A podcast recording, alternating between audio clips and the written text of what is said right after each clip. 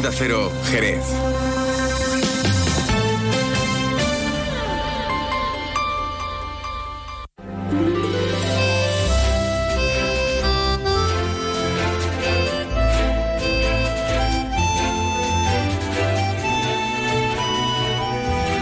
Más de uno Jerez. Leonardo Galán, Onda Cero.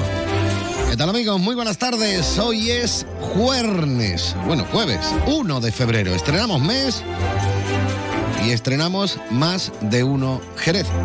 Claro, todos los días estamos de estreno aquí. ¿Qué quieres que te diga? Los saludos cordiales como siempre de este que estará encantadísimo de acompañarte hasta las 13 y 35 los saludos de Leonardo Galán. La sintonía es muy bonita, oye. Pero por ejemplo, para ir un poquito más ligerito, yo suelo poner esta.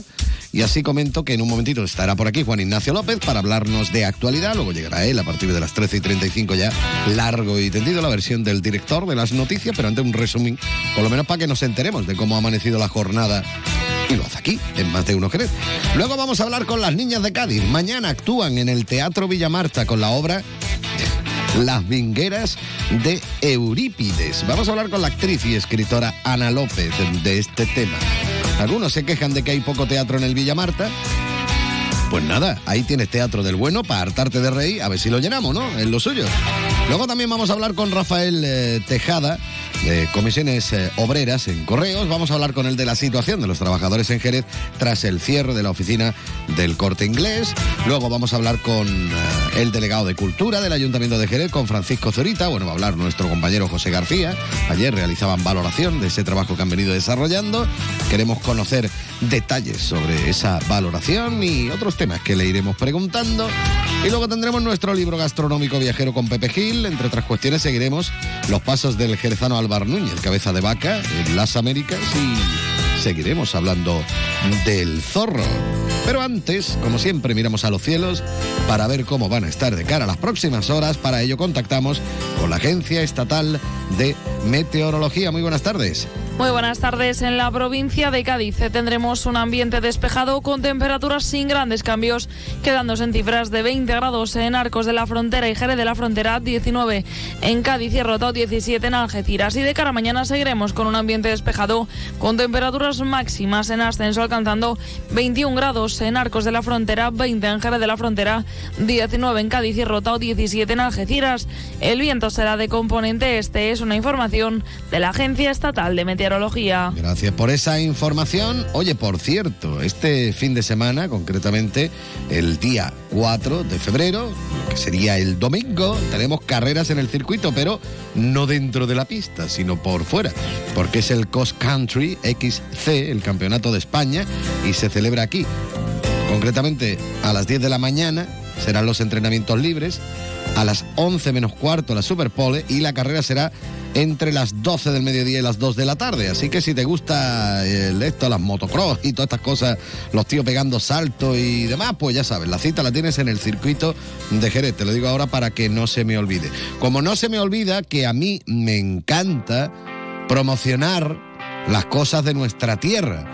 Y si es música, mejor que mejor. Ellos son de Cádiz, ¿eh? De Cádiz, Cádiz, para. Se llaman The South Makers, eh, los hacedores del sur, y nos cantan y nos interpretan este Something Else, algo más. Venga, vámonos a Cádiz, da una vueltecita. No todo va a ser carnavales, también hay buena música de otro tipo.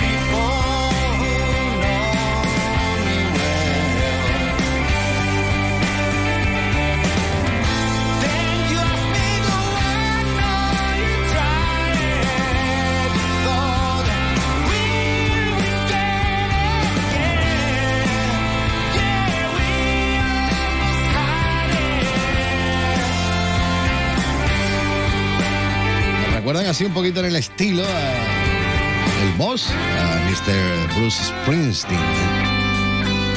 South Makers, desde Cádiz, con este Something Else.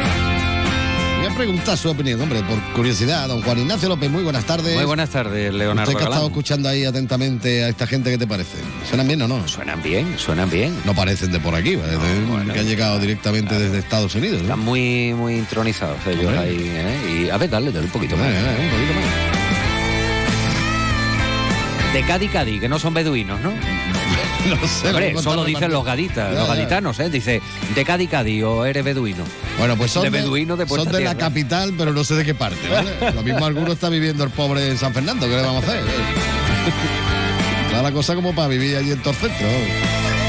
Bueno, que está muy chulo, que me gustaba y tenía ganas de escucharlo un poquito, como tengo ganas también de escuchar algo de actualidad, que para eso está aquí Juan Ignacio López, no como crítico musical. Juan Ignacio, ¿qué tal está A la ver, cosa por Jerez? ¿Por dónde empezamos? ¿Por la cartuja o por la feria?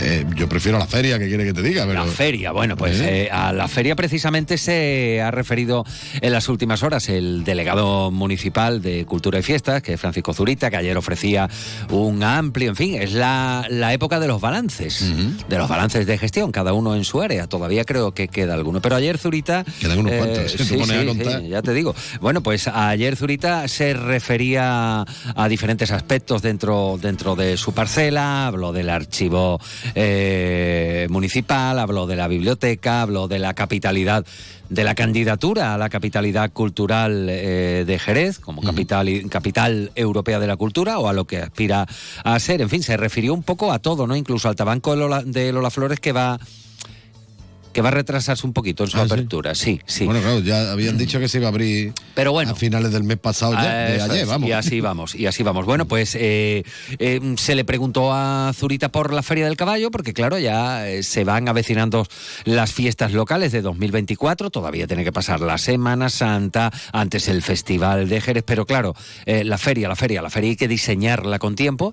Es más, dentro de muy poquito, no sé si ya han empezado las labores, pero dentro de muy poquito seguro que ya vemos eh, plantar a- a algunas estructuras de casetas en el González Ontoria, porque lo suelen hacer con bastante antelación, no porque aquí seamos muy fatigas, sino porque tienen que montar las estructuras de casetas de muchas, eh, de muchas ferias. Bueno, pues hablando de la feria, se le preguntaba por eh, algún tipo de modificación. Ya sabemos que después de la feria siempre eh, se hace un balance por parte de los caseteros, por parte de- del propio ayuntamiento y surgen los clásicos que, que llamamos ¿no? en, en los medios de comunicación, que si el botellón, que si las casetas discoteca y que si el aspecto de los caballos y de los caballistas y de los enganches. Bueno, pues todo eso está sobre la mesa y no se descartan eh, modificaciones de cara a la feria de 2024, sobre todo en lo referente a la estructuración o configuración, que ahora es como, ahora a todos lo llamamos configurar, ¿verdad?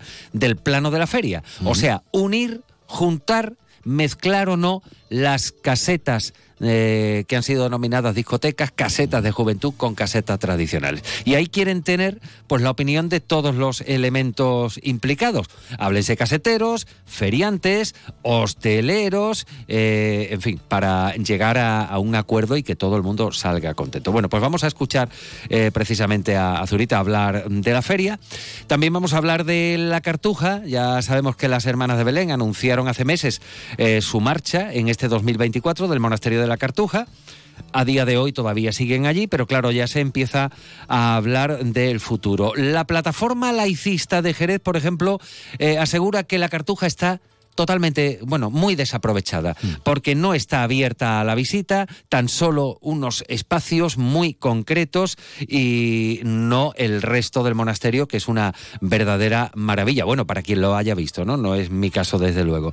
Y, eh, bueno, pues hacen propuestas de compaginar la vida monástica con la visita al turismo. Todo esto después de que el obispo José Rico Pavés pues se haya manifestado en una entrevista en la radiotelevisión municipal donde donde ha dicho que sí, que hay planes para, para abrir la cartuja al turismo, pero que hay que hacerlo con un plan, lógicamente, y se ha referido incluso a los daños que se están apreciando en el monasterio, en partes que estaban bien antes, desde que se ha abierto eh, el peaje, desde que se ha liberalizado el peaje de la AP4 que pasa muy cerquita de la Cartuja, sobre todo vehículos pesados, y eso, dice el obispo, se está notando. Bueno, pues contaremos con las opiniones y valoraciones también del clúster eh, turístico Destino Jerez, que aseguran que es una buena idea abrir la Cartuja al turismo, pero no a la buena de Dios, o sea, de cualquier forma, sino con un plan bien definido. Y si se restaura un poquito más, pues mejor que mejor. eso ya es un capítulo aparte de la historia pues, interminable. ya que lo vamos a ver, pues,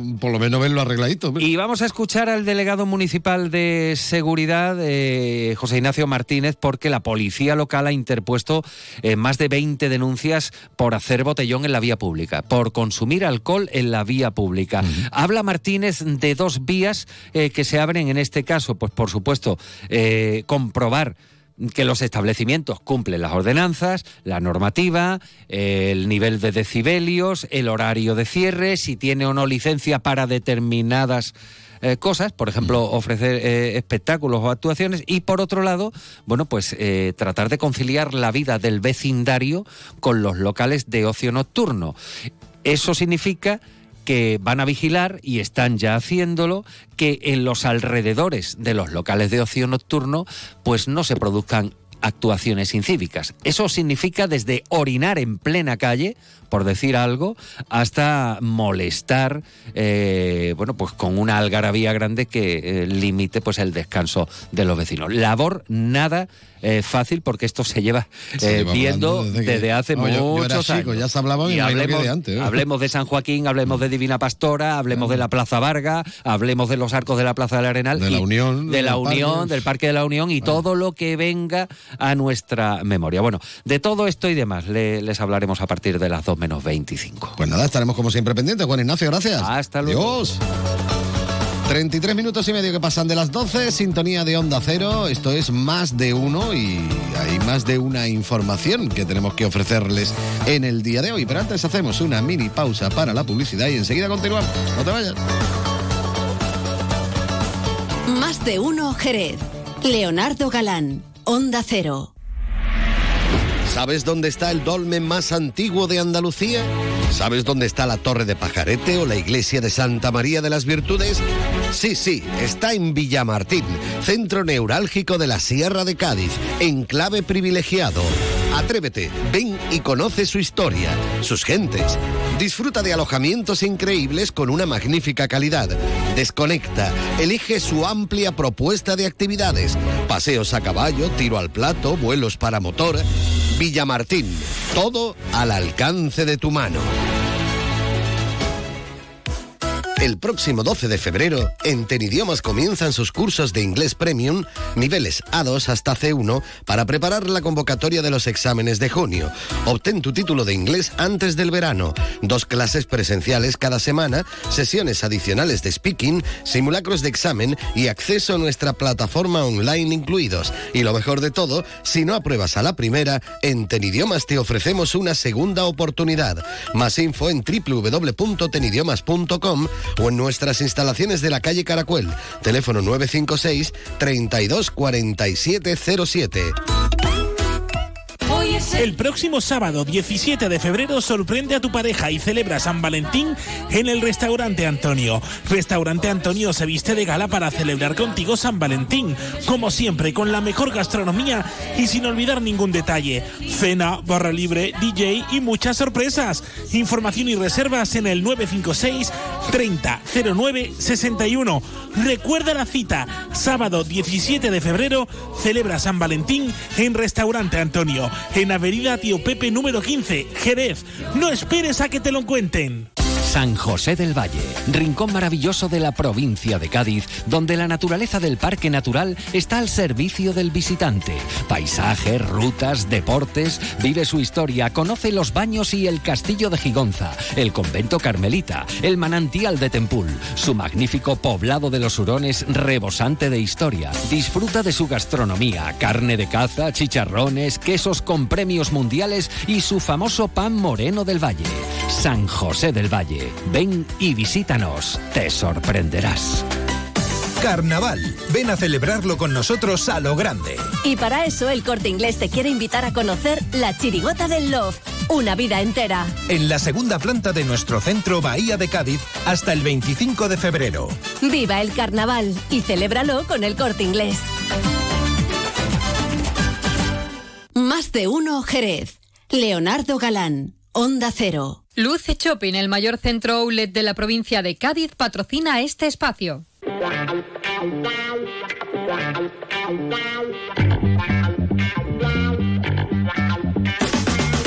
Continuamos en la sintonía de Onda Cero Jerez en este 90.3 de la frecuencia modulada en www.ondacero.es y también en su teléfono móvil si se han descargado la aplicación gratuita de Onda Cero. Si no utilizan ninguna de estas vías, pues se van a perder concretamente la conversación que vamos a mantener a continuación con una persona muy interesante. Bueno, la verdad es que la compañía entera es muy interesante. Mañana tenemos teatro en el Villamarta. Lo digo por si usted se queja mucho de que parece que cada vez hay menos teatro en el Villamarta. No, no, se sigue haciendo teatro en el Villamarta y concretamente mañana la cita es con las niñas de Cádiz.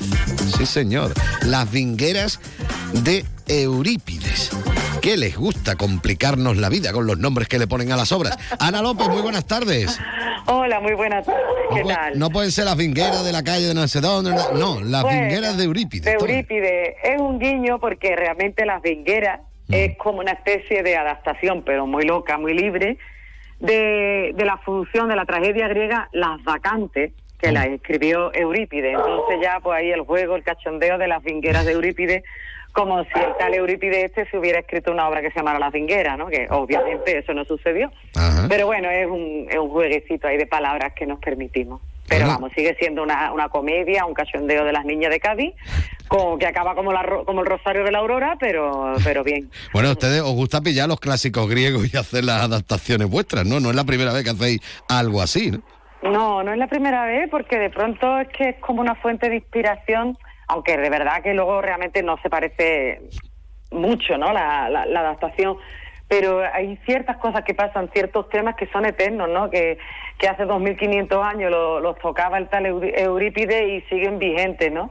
Entonces, la verdad es que para mí resulta apasionante de pronto intentar actualizar esos temas, traerlos al siglo XXI y decir, mira qué cerca estamos de esta gente que, que hace 2500 años pensaba estas cositas, ¿no? Que poco hemos evolucionado, ¿no? Ojo, pero verdad, ahora para lo bueno y para lo malo, que poco hemos evolucionado.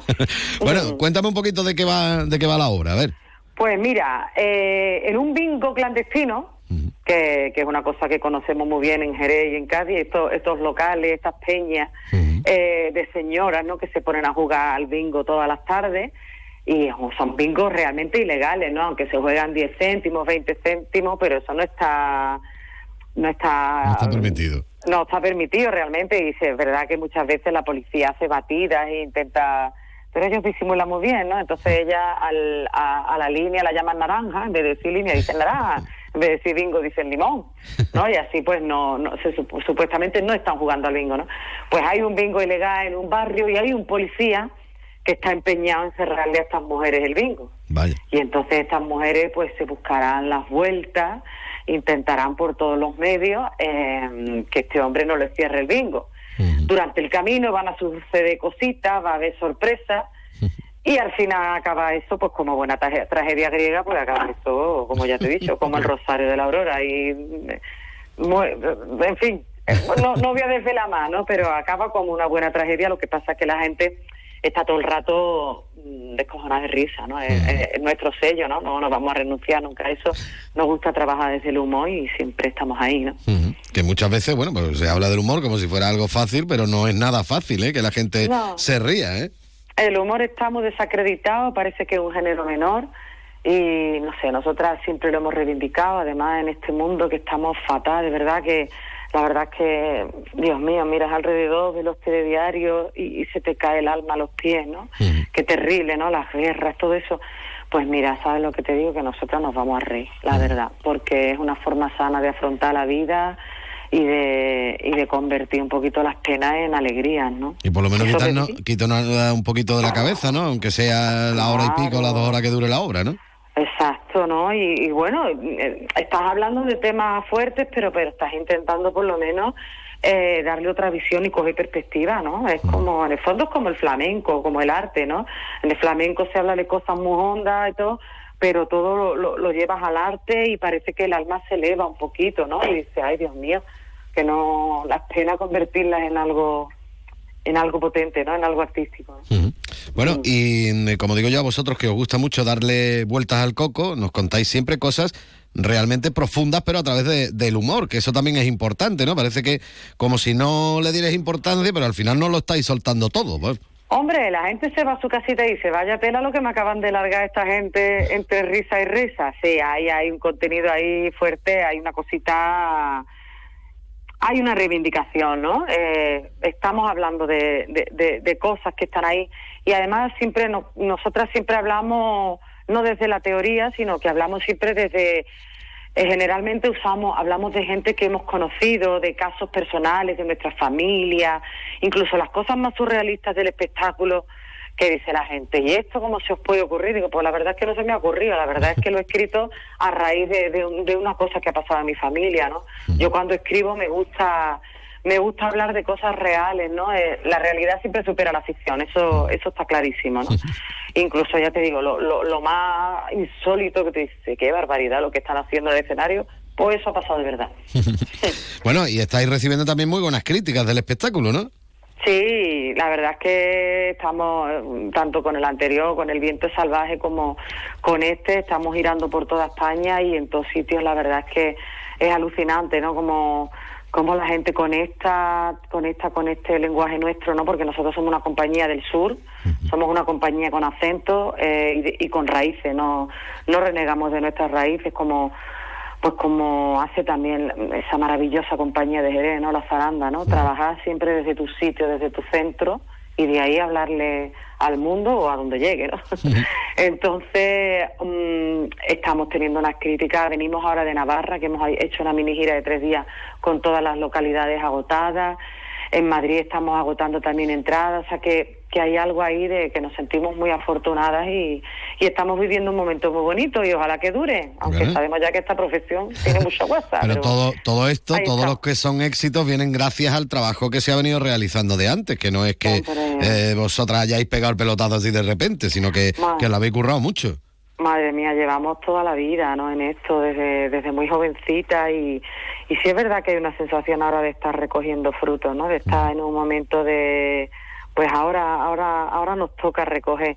Pero bueno, hay mucha gente que también se lleva toda la vida trabajando y partiéndose los lomos y, y, le- y, y no llegan a eso, ¿no? Y dice, también hay que reconocer cuando, cuando se está en un buen momento y cuando cuando la, los astros se confabulan, ¿no? Y que hay una parte pequeña, pero hay una parte también, bueno, de suerte y de aceptación de que la vida te está haciendo regalos, ¿no? Y dice, pues gracias, ¿no? Mm. Bueno, y, y de este éxito y esta mm, cantidad de representaciones y demás que, que estáis en realizando, ¿cómo afecta a vuestra vida en el carnaval? Porque ahora mismo ya estamos a puerta gallola, como se suele decir. Pues mira, ahí, yo estoy ahí con las fechitas en Tengerengue, pero nosotras siempre, siempre, siempre, siempre, siempre nos dejamos por lo menos eh, la, la, la mitad de la semana de carnaval, la segunda, el segundo fin de semana para darnos nuestra vueltecita por Cádiz, porque porque nos nutrimos de ahí.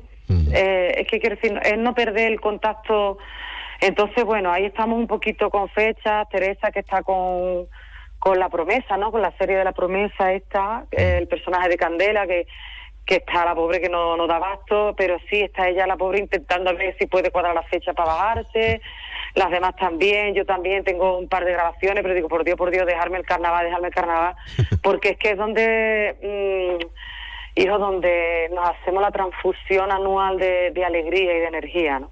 Lo que dais, luego también tenéis que recibirlo, aunque sea a través del carnaval, que siempre viene Sí, bien, ¿no? Hay que cargarse las pilas, ¿no? Pues claro, es que sale uno como nuevo del carnaval, sale reventado, con resaca y todas esas cositas, pero sale mm, anímicamente diciendo, Dios, eh, esto es vitamina para el resto del año. Sí, señor. Bueno, nosotros queríamos recomendar hoy que, que mañana se acerquen por el Teatro Villamarta, que es a partir de las 8 la representación de las vingueras de Eurípides con las niñas de Cádiz. Bueno, que mañana vayan, pero que pillen la entrada ya, no vaya a ser que se queden sin ninguna, por lo que puede pasar. ¿no? Está, bastante ambientadito el patio butaca. No quedan muchas, no quedan muchas entradas, pero alguna queda, creo. ¿eh? Bueno, porque o lo pillen por el streaking flunking este de donde se pillan la entrada habitualmente, o que vayan a la taquilla del teatro y que vayan corriendo. Sí, señor. Perfecto. Ana López, muchísimas gracias. Muchísimas gracias a ti siempre, Leo. Gracias, de verdad. Hasta luego. Hasta luego. ¿Conoces el único centro outlet de la provincia de Cádiz? Visita Lutz Shopping y encuentra las primeras marcas con hasta un 70% de descuento durante todo el año. Y no te pierdas el mejor ocio y restauración al aire libre. Para saber más, entra en www.lutzshopping.com. Más de uno Jerez. Leonardo Galán, Onda Cero.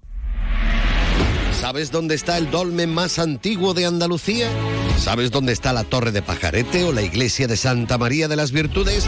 Sí, sí, está en Villamartín, centro neurálgico de la Sierra de Cádiz, enclave privilegiado.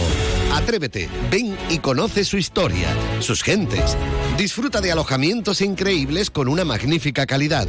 Desconecta, elige su amplia propuesta de actividades. Paseos a caballo, tiro al plato, vuelos para motor. Villamartín, todo al alcance de tu mano. San José del Valle, rincón maravilloso de la provincia de Cádiz, donde la naturaleza del parque natural está al servicio del visitante. Paisajes, rutas, deportes, vive su historia, conoce los baños y el castillo de Gigonza, el convento carmelita, el manantial de Tempul, su magnífico poblado de los hurones rebosante de historia. Disfruta de su gastronomía, carne de caza, chicharrones, quesos con premios mundiales y su famoso pan moreno del Valle. San José del Valle. Ven y visítanos. Te sorprenderás. Olvera conmemora 700 años de la toma de la villa de Olvera, paraíso donde la cultura y la historia se mezclan. Olvera, rodeada de olivos centenarios, corazón de los pueblos blancos, capital del turismo rural.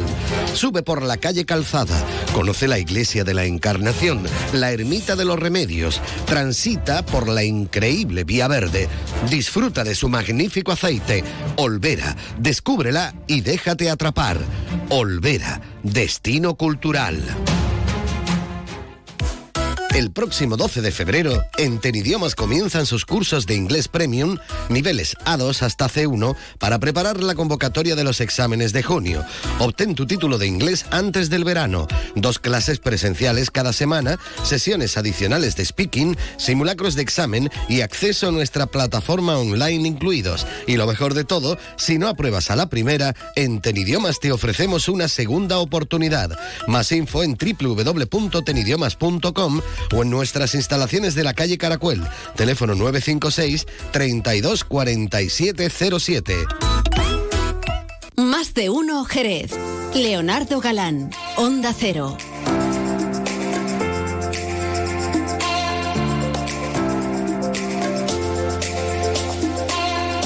Vamos a continuar, por supuesto, la sintonía de Onda Cero Jerez. Se lo voy a recordar otra vez. Nos escuchan en el 90.3 de la frecuencia modulada en www.ondacero.es. Ahí también colgamos los podcasts del programa y nos pueden escuchar en cualquier lugar del mundo.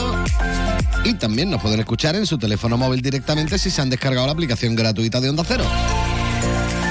Como yo decía en la presentación del eh, programa, Correo finalmente cierra la oficina del corte inglés. Vamos a hablar con Rafael Tejada, de Comisiones Obreras en Correos. Rafael, muy buenas tardes.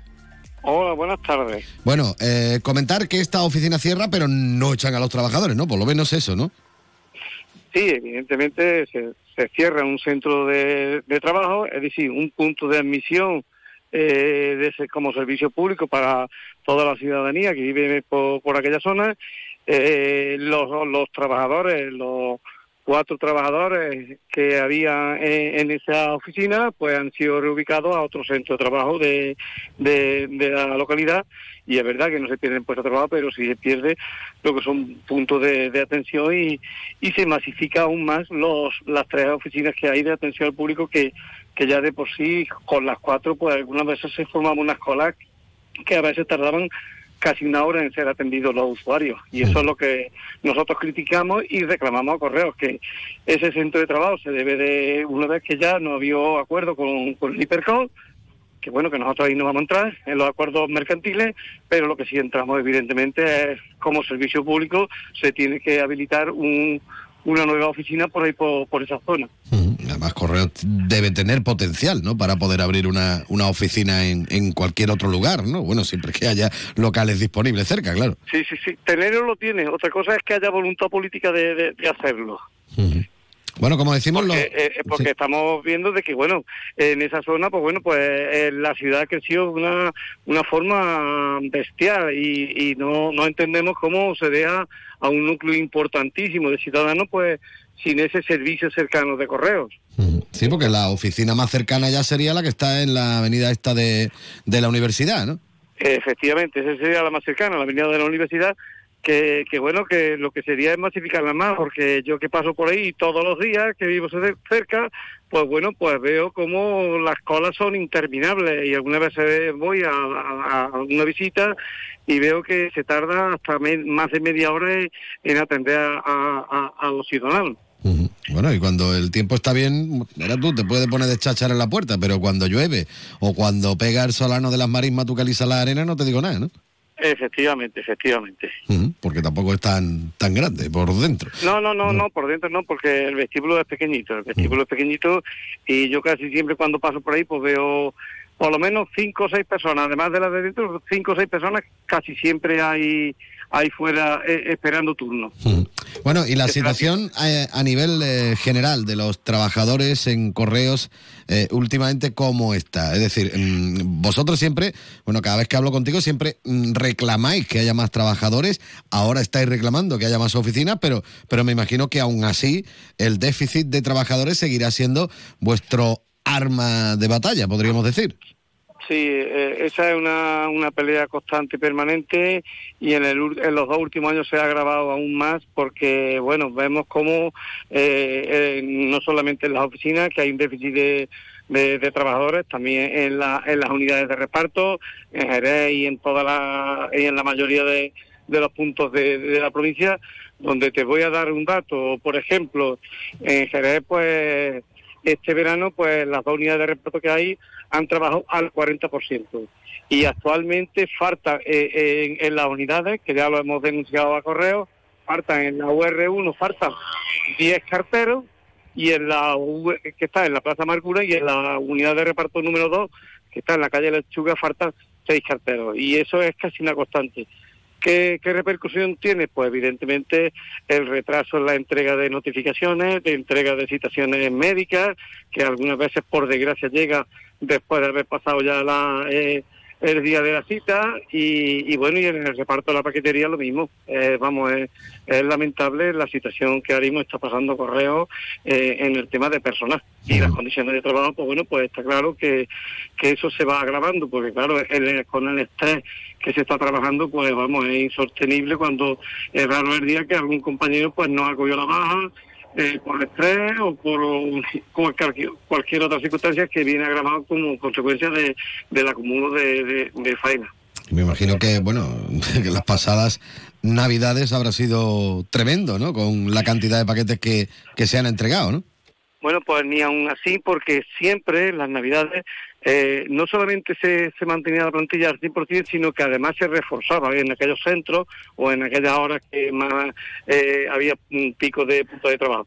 Pero este año es que en la mayoría de los centros de trabajo pues bueno, pues eh, había, pues faltaba un, un 20, un 25% de la plantilla. y te voy a dar, pues bueno, un dato en, en Arco, por ejemplo, que hay nueve carteros de reparto, estuvieron casi dos meses solamente tres carteros. Solamente tres carteros. Pues esto me va a decir qué servicio público se le está haciendo a la ciudadanía y además la agravante para la salud de, de esos compañeros y compañeras. Bueno, ¿tenéis en vista próximamente alguna reunión con la dirección de correos o, o de momento Bueno, que lo pedís nada?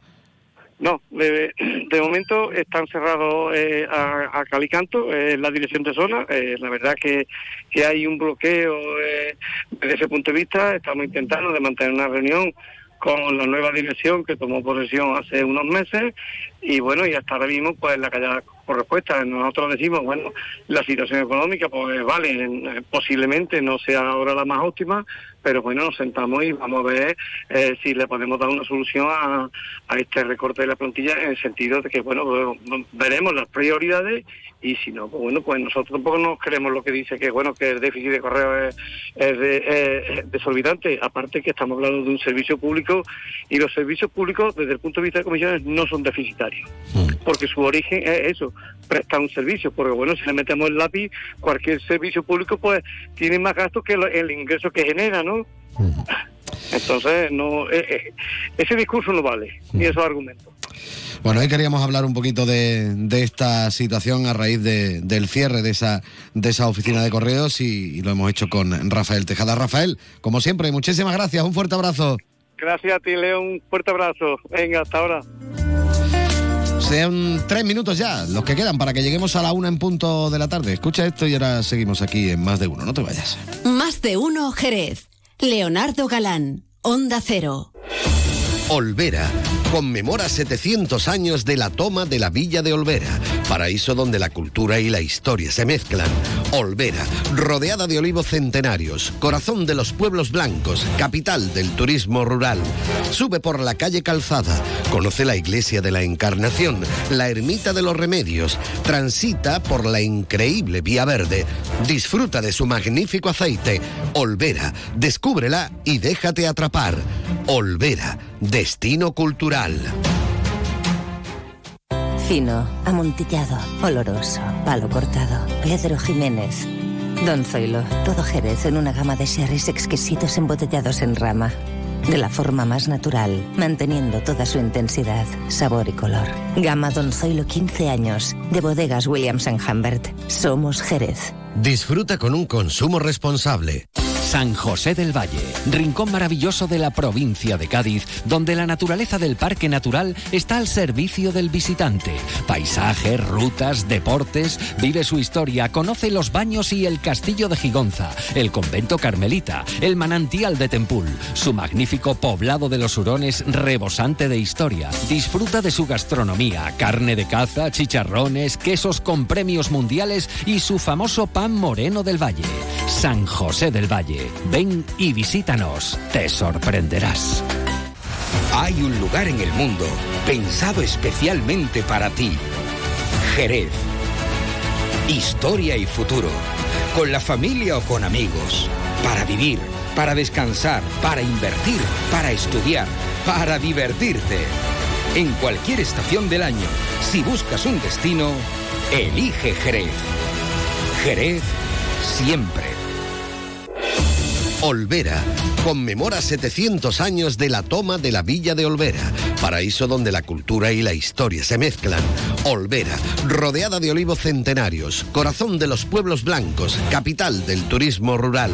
Sube por la calle Calzada, conoce la iglesia de la Encarnación, la ermita de los Remedios, transita por la increíble Vía Verde, disfruta de su magnífico aceite. Olvera, descúbrela y déjate atrapar. Olvera, destino cultural. Más de uno Jerez. Leonardo Galán, Onda Cero. 30 segundos y llegaremos. A la una de la tarde llegarán las noticias de ámbito nacional e internacional, después las regionales y después seguimos nosotros aquí en Más de Uno. Pero antes un poquito de loquillo, pero muy poquito. ¿eh? No nos va a dar tiempo más. Salud y rock and roll. Salud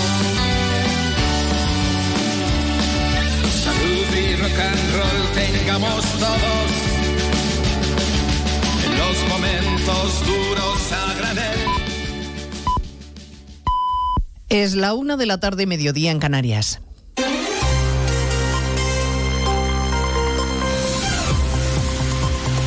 Noticias en Onda Cero.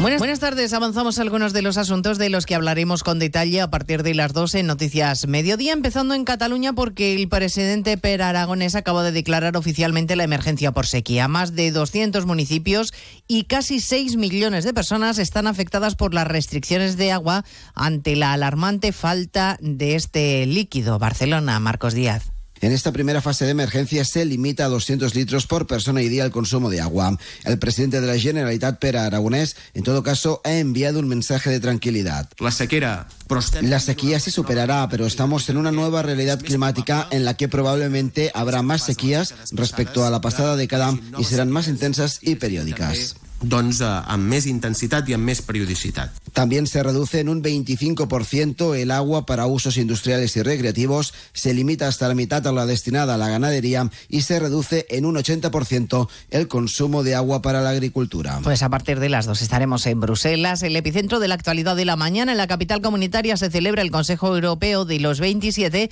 que han conseguido que Hungría desbloquee la ayuda de 50.000 millones de euros para Ucrania. Coincidiendo con esa cumbre, los agricultores europeos han llevado sus tractores a las puertas del Parlamento para reclamar una nueva regulación más justa para el campo.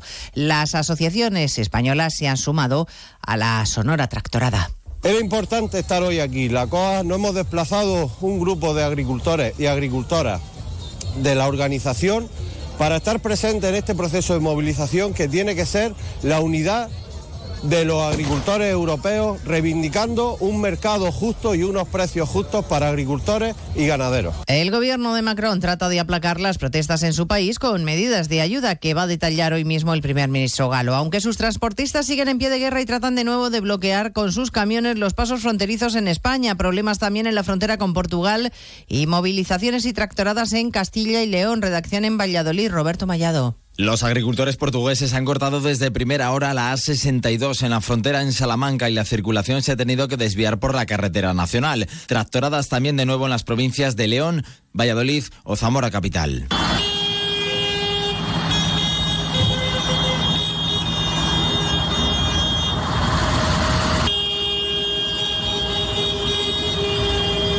Denuncian los agricultores lo que consideran la peor PAC de la historia, con una burocracia inasumible y también exigen que se endurezcan los controles a los alimentos que llegan desde otras zonas de producción. A partir de las dos recorremos los puntos más conflictivos y hablaremos de las críticas que algunos dirigentes políticos como el portavoz de Sumar, Íñigo Errejón, siguen dedicándole a los jueces.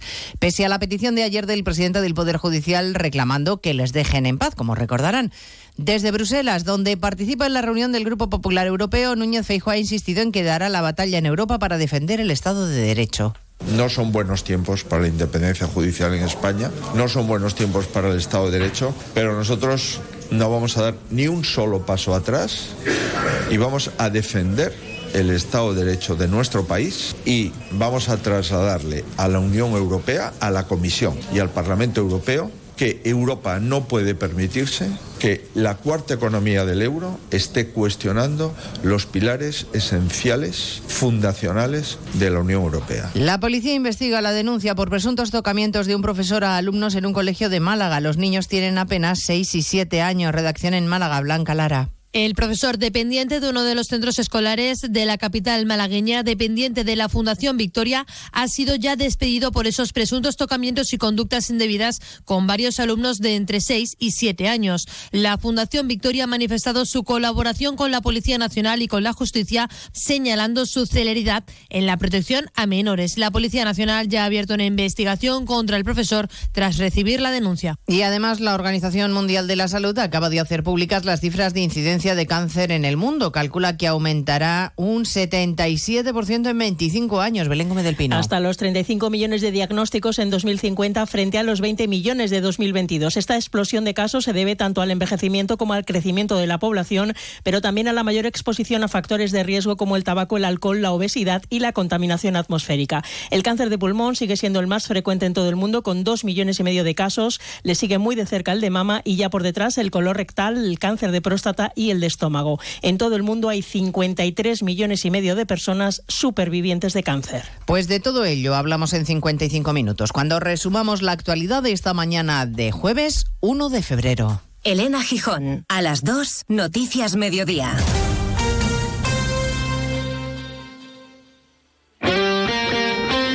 Este jueves, la liga se juega en Radio Estadio. Partir de las ocho y media de la tarde y con el primer puesto en juego, duelo de vecinos, Getafe Real Madrid. Los azulones, asentados en la zona tranquila de la tabla. Escollo que debe salvar un Real Madrid que quiere regresar a lo más alto de la clasificación. Este jueves vive la liga en Radio Estadio con Edu García. Te mereces esta radio. Onda Cero, tu radio.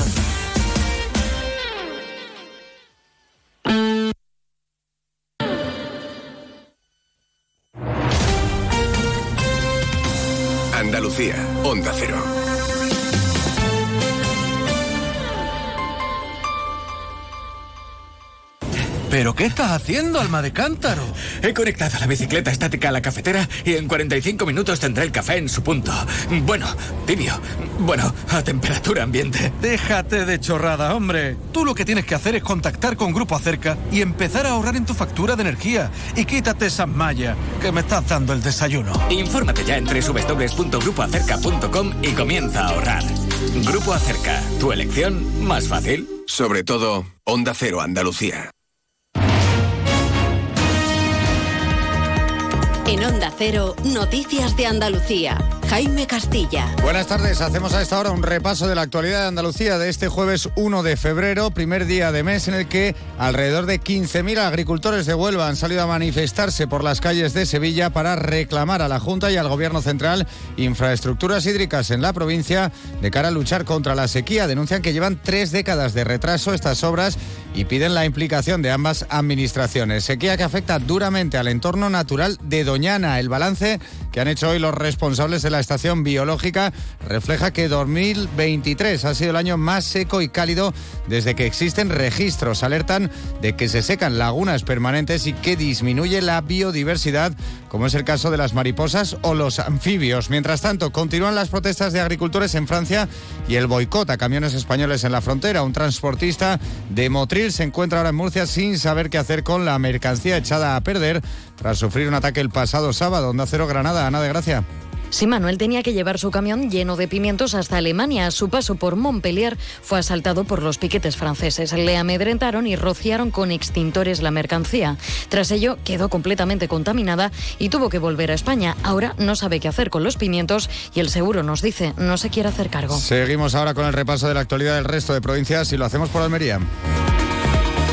En Almería investigan la aparición de restos cadavéricos en descomposición en una playa de la isleta del Moro. Se ha abierto una investigación para analizar el perfil de los huesos encontrados. Esta investigación de momento continúa abierta.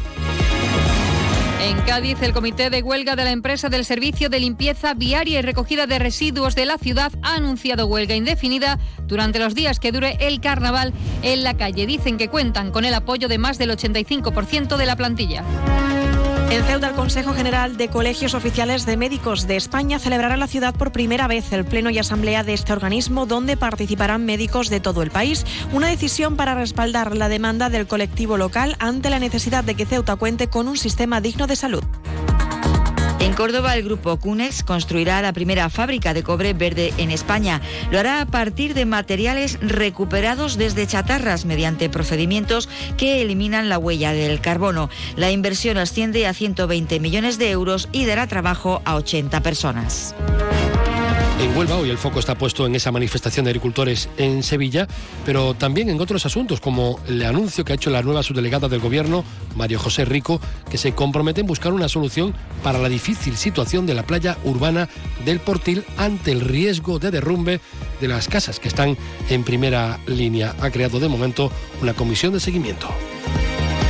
En Jaén, Cruz Roja reconoce a empresas de la provincia por su compromiso con los colectivos vulnerables. Las empresas se han distinguido en su colaboración con la institución humanitaria en un año marcado por la crisis económica.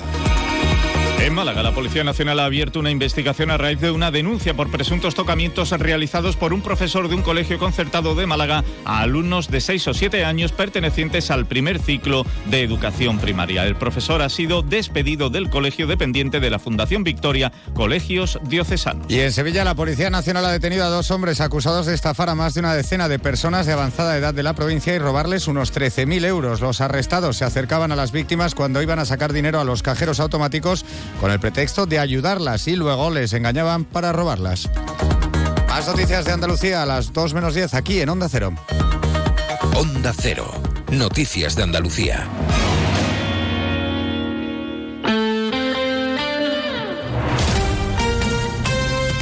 Onda Cero, Jerez.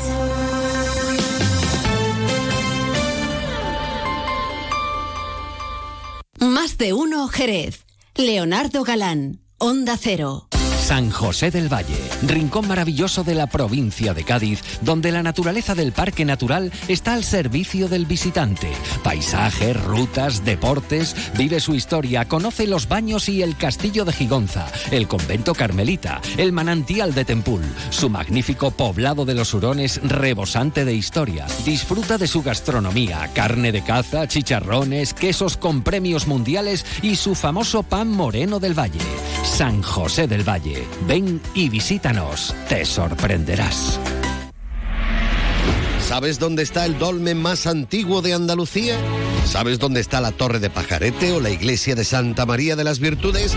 Sí, sí, está en Villamartín, centro neurálgico de la Sierra de Cádiz, enclave privilegiado. Atrévete, ven y conoce su historia, sus gentes. Disfruta de alojamientos increíbles con una magnífica calidad. Desconecta, elige su amplia propuesta de actividades. Paseos a caballo, tiro al plato, vuelos para motor. Villamartín, todo al alcance de tu mano.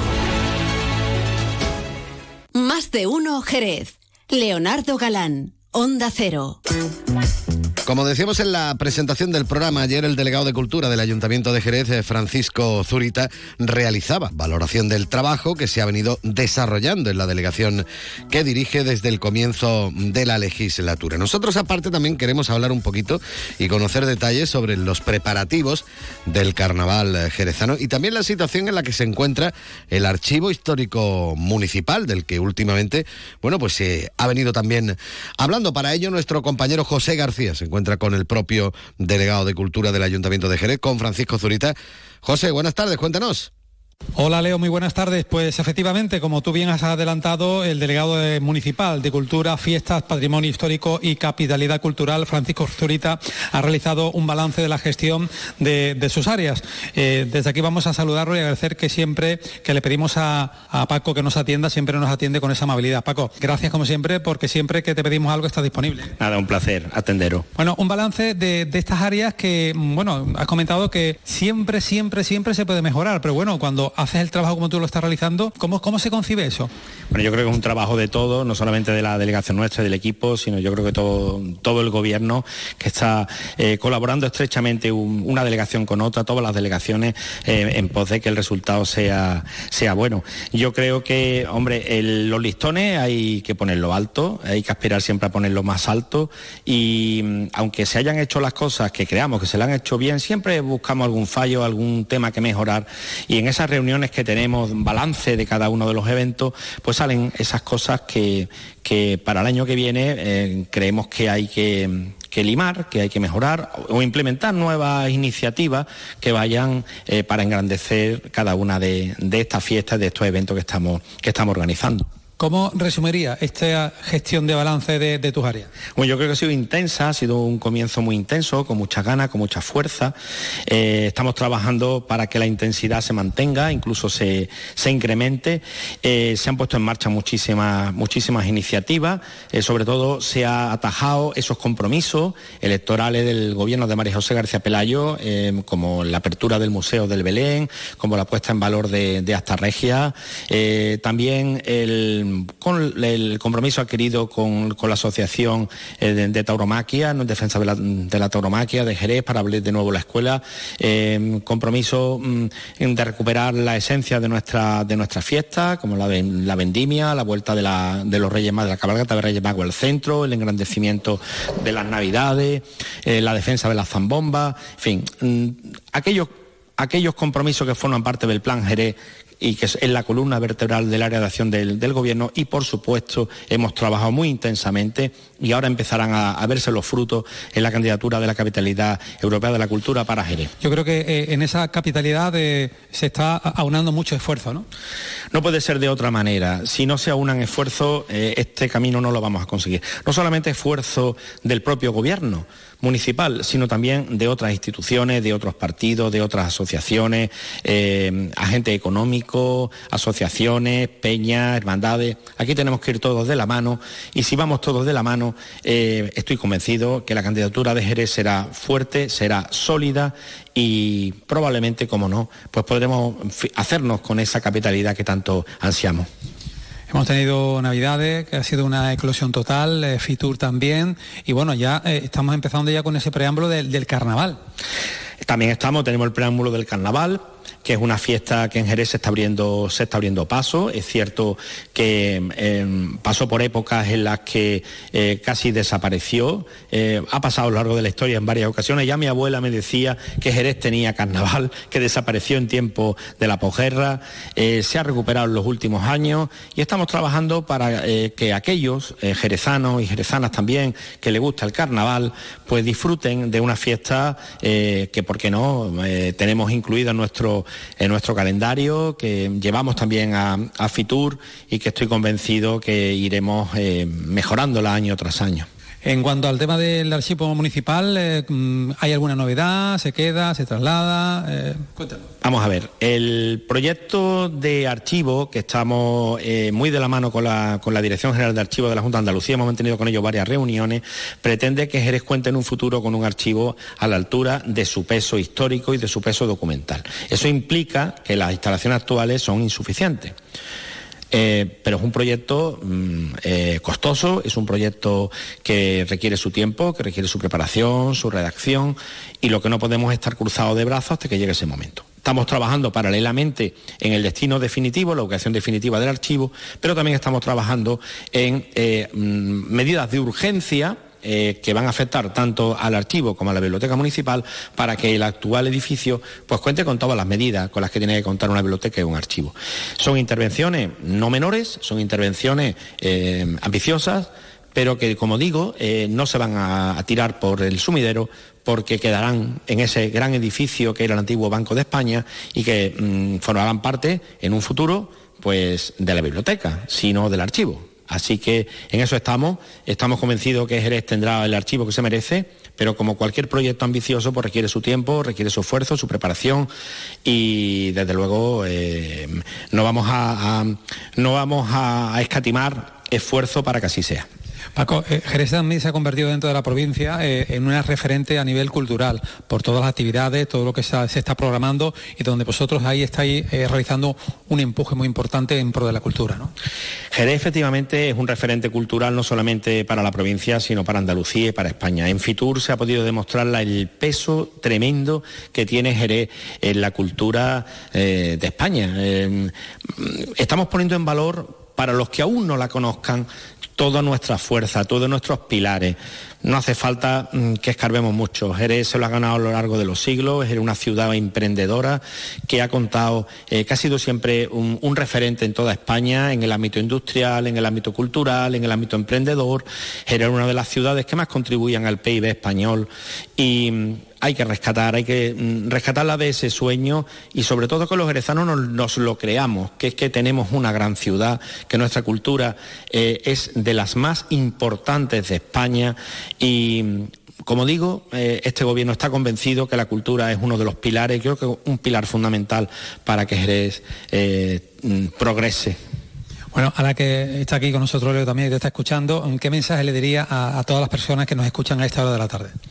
Pues yo le diría que confíe en este gobierno de María José García Pelayo, eh, que confíe en su equipo de gobierno, que somos personas que, estamos aquí para servir a la ciudadanía, para servir a nuestra ciudad, porque la amamos profundamente que podemos cometer errores, pero que esos errores eh, humanos, eh, mm, comprensibles por otra parte, mm, lo vamos a subsanar con más esfuerzo, con más trabajo, con más decisión a la hora de llevar eh, a nuestra ciudad y a sus ciudadanos al lugar que le corresponde. Paco, darte las gracias como siempre por la atención que siempre nos dispensas y bueno, vamos a estar muy pendientes de todas las cositas que nos vayas contando, que seguro que son muchas cositas buenas. Muchísimas gracias a vosotros, a vuestra disposición y de verdad, enhorabuena por el gran trabajo que hacéis para dar a conocer todas las buenas cosas de nuestra ciudad. Más de uno, Jerez. Leonardo Galán, Onda Cero. Olvera conmemora 700 años de la toma de la villa de Olvera, paraíso donde la cultura y la historia se mezclan. Olvera, rodeada de olivos centenarios, corazón de los pueblos blancos, capital del turismo rural. Sube por la calle Calzada, conoce la iglesia de la Encarnación, la ermita de los Remedios, transita por la increíble Vía Verde, disfruta de su magnífico aceite. Olvera, descúbrela y déjate atrapar. Olvera, destino cultural. ¿Sabes dónde está el dolmen más antiguo de Andalucía? ¿Sabes dónde está la Torre de Pajarete o la iglesia de Santa María de las Virtudes? Sí, sí, está en Villamartín, centro neurálgico de la Sierra de Cádiz, enclave privilegiado. Atrévete, ven y conoce su historia, sus gentes. Disfruta de alojamientos increíbles con una magnífica calidad. Desconecta, elige su amplia propuesta de actividades. Paseos a caballo, tiro al plato, vuelos para motor. Villamartín, todo al alcance de tu mano. Más de uno Jerez. Leonardo Galán, Onda Cero.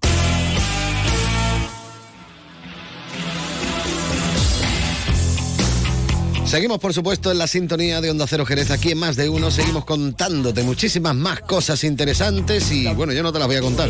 Te las va a contar mi compañero y amigo don Pepe Gil. Don Pepe, saludos, muy buenas tardes. Buenas tardes, Leo. Abrimos nuestro libro gastronómico viajero para, en el día de hoy, seguir hablando del zorro, pero empezando por la Plaza Bastos de Jerez. Esto está curioso. Sí, pero antes quiero darte las gracias. ¿Por qué? Bueno, por existir, amigo mío. Hombre. Pero sobre todo también hoy, especialmente porque me has regalado un disco de vuestro grupo, de Kun. Hombre. Oye. Eh, además el primero, ¿eh? Ese es el primero que grabamos. pero, yo siempre empiezo las cosas por el principio. O sea, Claro, el ¿no? primero será uno de una larga. De serie. momento de una cuatrología, de tetralogía, ¿no? Sería, eh, como se, como se dice, tetralogía. Cuando son cuatro, ¿no? Tetralogía. La palabra puede llevar a la confusión. Ya, vale, pues vamos a dejarla ahí. Ahí. bueno, que lo dicho, que comenzamos por la Plaza de Abastos, a ver hasta dónde vamos a llegar. Eh, Sí, yo recuerdo que este fin de semana, el sábado concretamente, que es cuando yo asomo mi careto por la Plaza de Abasto, sobre todo por la frutería, la zona de frutería y también las recobas y demás, pero mi objetivo casi siempre es la pescadería. La verdad es que buen producto y buena sí. plaza la que tenemos aquí en Jerez. ¿eh? Eh, Sí, la verdad que sí. Yo, yo llego tarde porque encuentro unos precios más asequibles a mi bolsillo. mi bolsa escasea las monedas, ¿no? Y me dedico a unos buenos langostinitos. ¿eh? ¿Eh? A un muy buen precio. Y eso es lo que vamos a utilizar después para. Sí, y, una merlucita congelada que ya tenía, que me acordé. El otro día limpiando la nevera, digo, oye, en el Ah. congelador tiene que haber cosas. Y una de estas que tendría dinero y compré merluza y la congelé. Y con eso después hablaremos de nuestra receta. Ay, ay, ay. Bueno, ya tenemos los productos, eh, la base de, de lo que será la receta. Nuestra plaza de abastos, qué maravilla, ¿eh? Arquitectónicamente, pero qué, qué producto hay y qué gente, ¿no? Hay de todo en la Viña del Señor, pero mm, hay gente peculiares, ¿no? Para contar mil y una historias. Y después el tema de las frutas, ¿no? Mm, Cuando yo era chico, pues las frutas que veíamos eran la sota caballo de rey, lo- la de temporada, ¿no? Principalmente, pero ahora encontramos frutas exóticas, fruta venida de Allende, los mares, ¿no? O, o de Allende de Sierra Nevada, ¿no? De la, de la costa tropical También. andaluza, ¿no? Hay fruta que no parecen ni fruta, parecen armas arrojadizas. Sí, ¿no? a mí algunas mm, creo que son aliens, ¿eh? No camufladas sé, de, de frutas, ¿no? Alguna de esas frutas proviene de una zona que es el, el- lo que hoy llamamos río, el, el río Paraguay, ¿eh? el, río de la Plata, el Paraguay y lo que es la zona aquella. Bueno, pues ayer, ayer, pero hace unos cuantos siglos, en 1543, el 31 de enero, nuestro Álvaro Núñez, cabeza de vaca, junto con su séquito, fueron los primeros europeos que se tenga constancia que vieron las cataratas de Iguazú. Vaya. ¿Eh? La descubrieron, entre comillas lo de descubrir, porque imagino que los que vivían allí ya la conocían, ¿eh? pero la descubrieron para Europa, ¿no? Para el resto del mundo. Eh, el gersano, que cada vez que me acerco aquí a estos estudios, pues me topo con él en su estatua, como siempre digo, pues ahí en la calle ancha, ¿no? en, en un recuadro que deja ver el lienzo de las murallas y que los retrata pues desnudo, desnudo, con un casco que, claro, porque no retrata eh, el hecho de Iguazú, evidentemente que fue años después, cuando en su segundo viaje viaja esta vez al Mar del Plata, eh, pero como en calidad de, de gobernador ¿no? de, de aquello, sino justo cuando naufraga y lleva lo puesto, o sea, prácticamente nada, y lo idealiza de alguna forma el escultor de esa manera, simplemente que le pone el casco y un asha en la mano, con la que se supone que está combatiendo a indios hostiles, ¿no? Sí, porque Bien. la canoaban indios, es decir, serían Claro, otros indios distintos. claro, son los indios que vivían por la zona de, de- de la Florida, de, de aquellas zonas, ¿no? Son tribus que vivían en aquella zona. Está idealizado, eh, y evidentemente, desnudo. Sí, sí, sí. A nadie se le ha ocurrido escandalizarse por verlo así.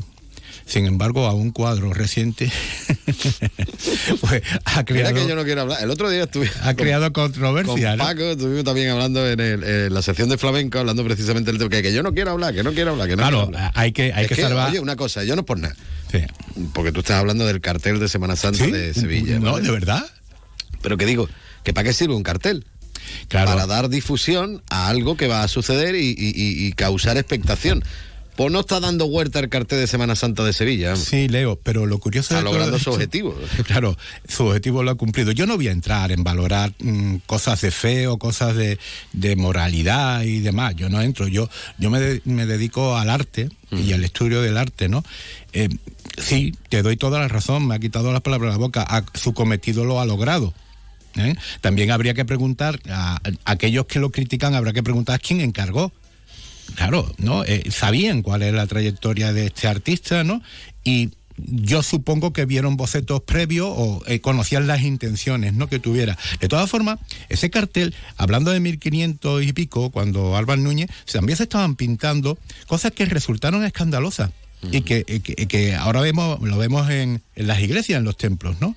Y como obras de arte que Como son, obras de pues, arte. Bueno, pues espectacular. ¿no? Pero recu- claro, recurrir al desnudo humano en Cristo siempre ha sido un, un- un tema recurrente, nunca mejor dicho, ¿no? Valga la redundancia, pero también ha traído controversia, no es la primera vez. Yo no voy a entrar, repito, a valorar mm, temas morales, temas de, de sentimiento ni nada de esto, cada uno es muy libre, pero sí creo que el cartel es una obra de arte, quitando quitando sus con- connotaciones religiosas o espirituales o morales, ¿no?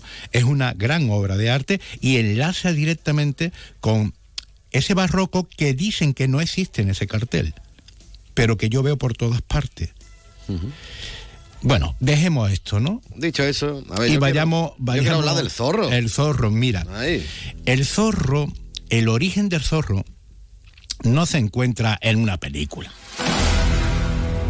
No, no, no. Ni se encuentra en un diccionario que te diga que es un zorro. Ni siquiera eh, en un diccionario que te hable de términos literarios, que también. El origen del zorro sí es literario, es verdad. ¿eh? Eh, apareció en, en un, en, una, en un relato por entrega que se llamaba La maldición de Capistrano. ¿eh? Y el protagonista era el zorro. ¿Quién escribió este relato? Pues en 1919 se publicó con la firma de Johnston McCullin. McCullin era un tipo que había nacido en Illinois, ¿eh? pero se traslada rápidamente a California, a Los, a Los Ángeles, y se empapa de la cultura de el extremo oeste norteamericano, ¿no? Se enamora de la cultura española, de lo que quedaba allí, y se hace eco de una, una especie de estrategia orquestada, más o menos orquestada que existía cultural, de reivindicar lo español en detrimento de lo mexicano. O sea, un poco era decir, hubo un momento de gloria europea aquí anterior a la venida de los anglosajones, y eso fue España, fracasaron, le sustituyeron sus hijos mexicanos, pero estos no están a la altura. Eso era una corriente más o menos orquestada e intencionada para o sea, quitarle crédito a lo que es la cultura mexicana, que no es otra que el mestizaje con la hispana, o sea, es la hispana también. Eh, y pone como preponderante a la anglosajona, que además reconoce un ancestro cultural en el también europeo español, ¿no? Pero bueno, dejando todas esas manipulaciones, lo que era verdad es que quedaban muchas cosas, entre ellos el idioma. ¿eh? Y bueno, pues toda la arquitectura y todas las cosas. El, el zorro, el personaje se desenvuelve por un mundo que está dejando de ser España y se está convirtiendo en México cuando lo habían sido durante todo el tiempo también, pero que está a punto de convertirse de la noche a la mañana. No hay que olvidarse que en, en la década de los 40 es cuando se lo anexiona, vamos a llamarlo así, entre comillas, Estados Unidos y lo hace miembro de la Unión como un Estado al poco, ¿no?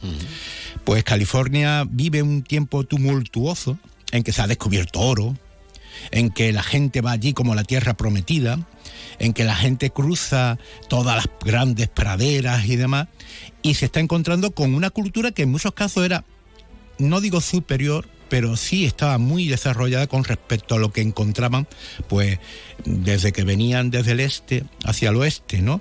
Muy, muy desarrollado, ¿no? Y que comerciaba y que encontrábamos gente de todo el mundo en sus puertos, rusos que bajaban desde Alaska, ¿me entiendes? Españoles que habían sido españoles hasta antes de ayer, ¿no? Europeos de todas las latitudes y la magia, más allá del oro, la magia de la tierra prometida. La realidad era bien distinta. Era injusta. Eh, la- los propiedades, las propiedades, que en algunos casos eran grandes latifundios, pero en otros no eran tanto, estaban siendo confiscadas en el mejor de los casos por mm, términos legales o compradas de aquella manera por los nuevos, los recién llegados, para hacerse con las buenas tierras de cultivo y de, y de ganado y sobre todo por las zonas donde auríficas, a donde había posibilidad o se había encontrado oro, ¿no? Por todas partes corría la injusticia y es ahí que nace un héroe romántico, literario pero inspirado en otro muy real, el zorro. Todo está interrelacionado, amigo mío, y para digerir esto, qué mejor que Eso una ¿no? receta, ¿no? Vamos, vamos a comernos algo, pero espérate, yo te dije que no sabía cómo lo iba a poner, porque mm, ya que estamos hablando de zorro, que esto es muy fuerte, pero bueno, tengo que hacerlo. Eh, zorro en inglés es Fox, ¿vale? Y ella era Samantha Fox. Y a Samantha Fox hay que dejarle un espacio. ¿eh? Nos dice que nada le va a parar y nada va a parar a nuestro compañero Pepe Gil para que nos cuente su receta hoy. A ver. Bueno, pues había comprado yo esos langostinos, había descubierto congelado un- Una merluza, ¿eh? unas merlucitas de estas en, ti- en, en- en bloque, ¿no? Pues nada, que, que me hice mi guiso marinero. ¿Eh? Mm, Yo lo he con, le- le- cuando lo tenía terminado. Te has puesto nervioso cuando escuchas Samantha Fox. Sí, un poco. Pues cuando lo tenía terminado me acordé de esto que estamos haciendo sobre el zorro, que continuaremos la semana que viene con cosas muy sorprendentes relacionadas con el zorro. Y cuando lo he presentado, lo he, lo he, menos los langostinos, la merluza la he desmoronado con berenjenas y demás, y lo he presentado como si fuera una tartita. ¿Eh? Alrededor le he puesto una mahonesa ligera, en con, con- que es polvoreado, pues mm, lo, lo- lo que es mm, las especias tostaditas para que saquen sus aceites esenciales, ¿no? Y le he polvoreado perejil por encima y estas especias. Y, y- y nada, ligeramente, ligeramente le he puesto los langostinos por encima y he marcado con una con una, una capita de mahonesa de esta, he marcado la Z. Y me la he comido. Ah. Sí, señor. La Z como nos cantaban Sweet Fox, que también son, en este caso, un zorro dulce que estaba en la carretera, vamos, Fox on the road. Qué bueno, qué bueno, qué Esto bueno. chulo, esto es chulo, esto es chulo, ¿eh? Sí, señor. Todo, Don Pepe todo. Gil, muchísimas gracias. A ti, Leo. Adiós.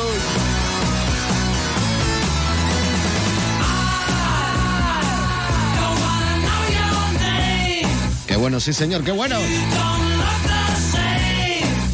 Bueno, pues nos vamos a ir eh, marchando ya, no nos vamos con este temazo, nos vamos con otro temazo de Lou Reed, porque quiero desearles un día perfecto, un perfect day. Eso espero que sea. ¿eh?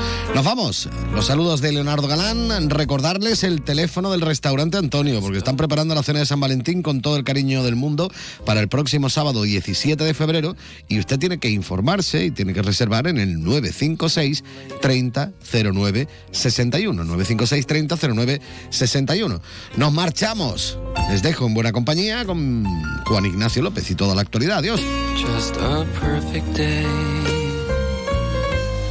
Feed animals in the zoo. Then later, a movie too, and then home. Oh, it's such a perfect day. I'm glad I spent it with you. Oh, such a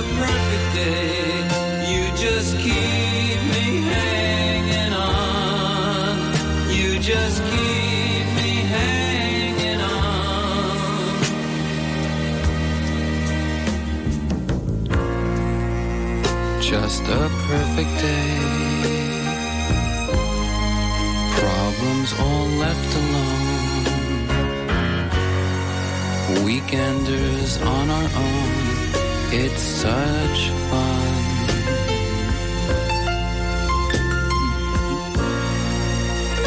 Just a perfect day. You made me... Onda Cero Jerez.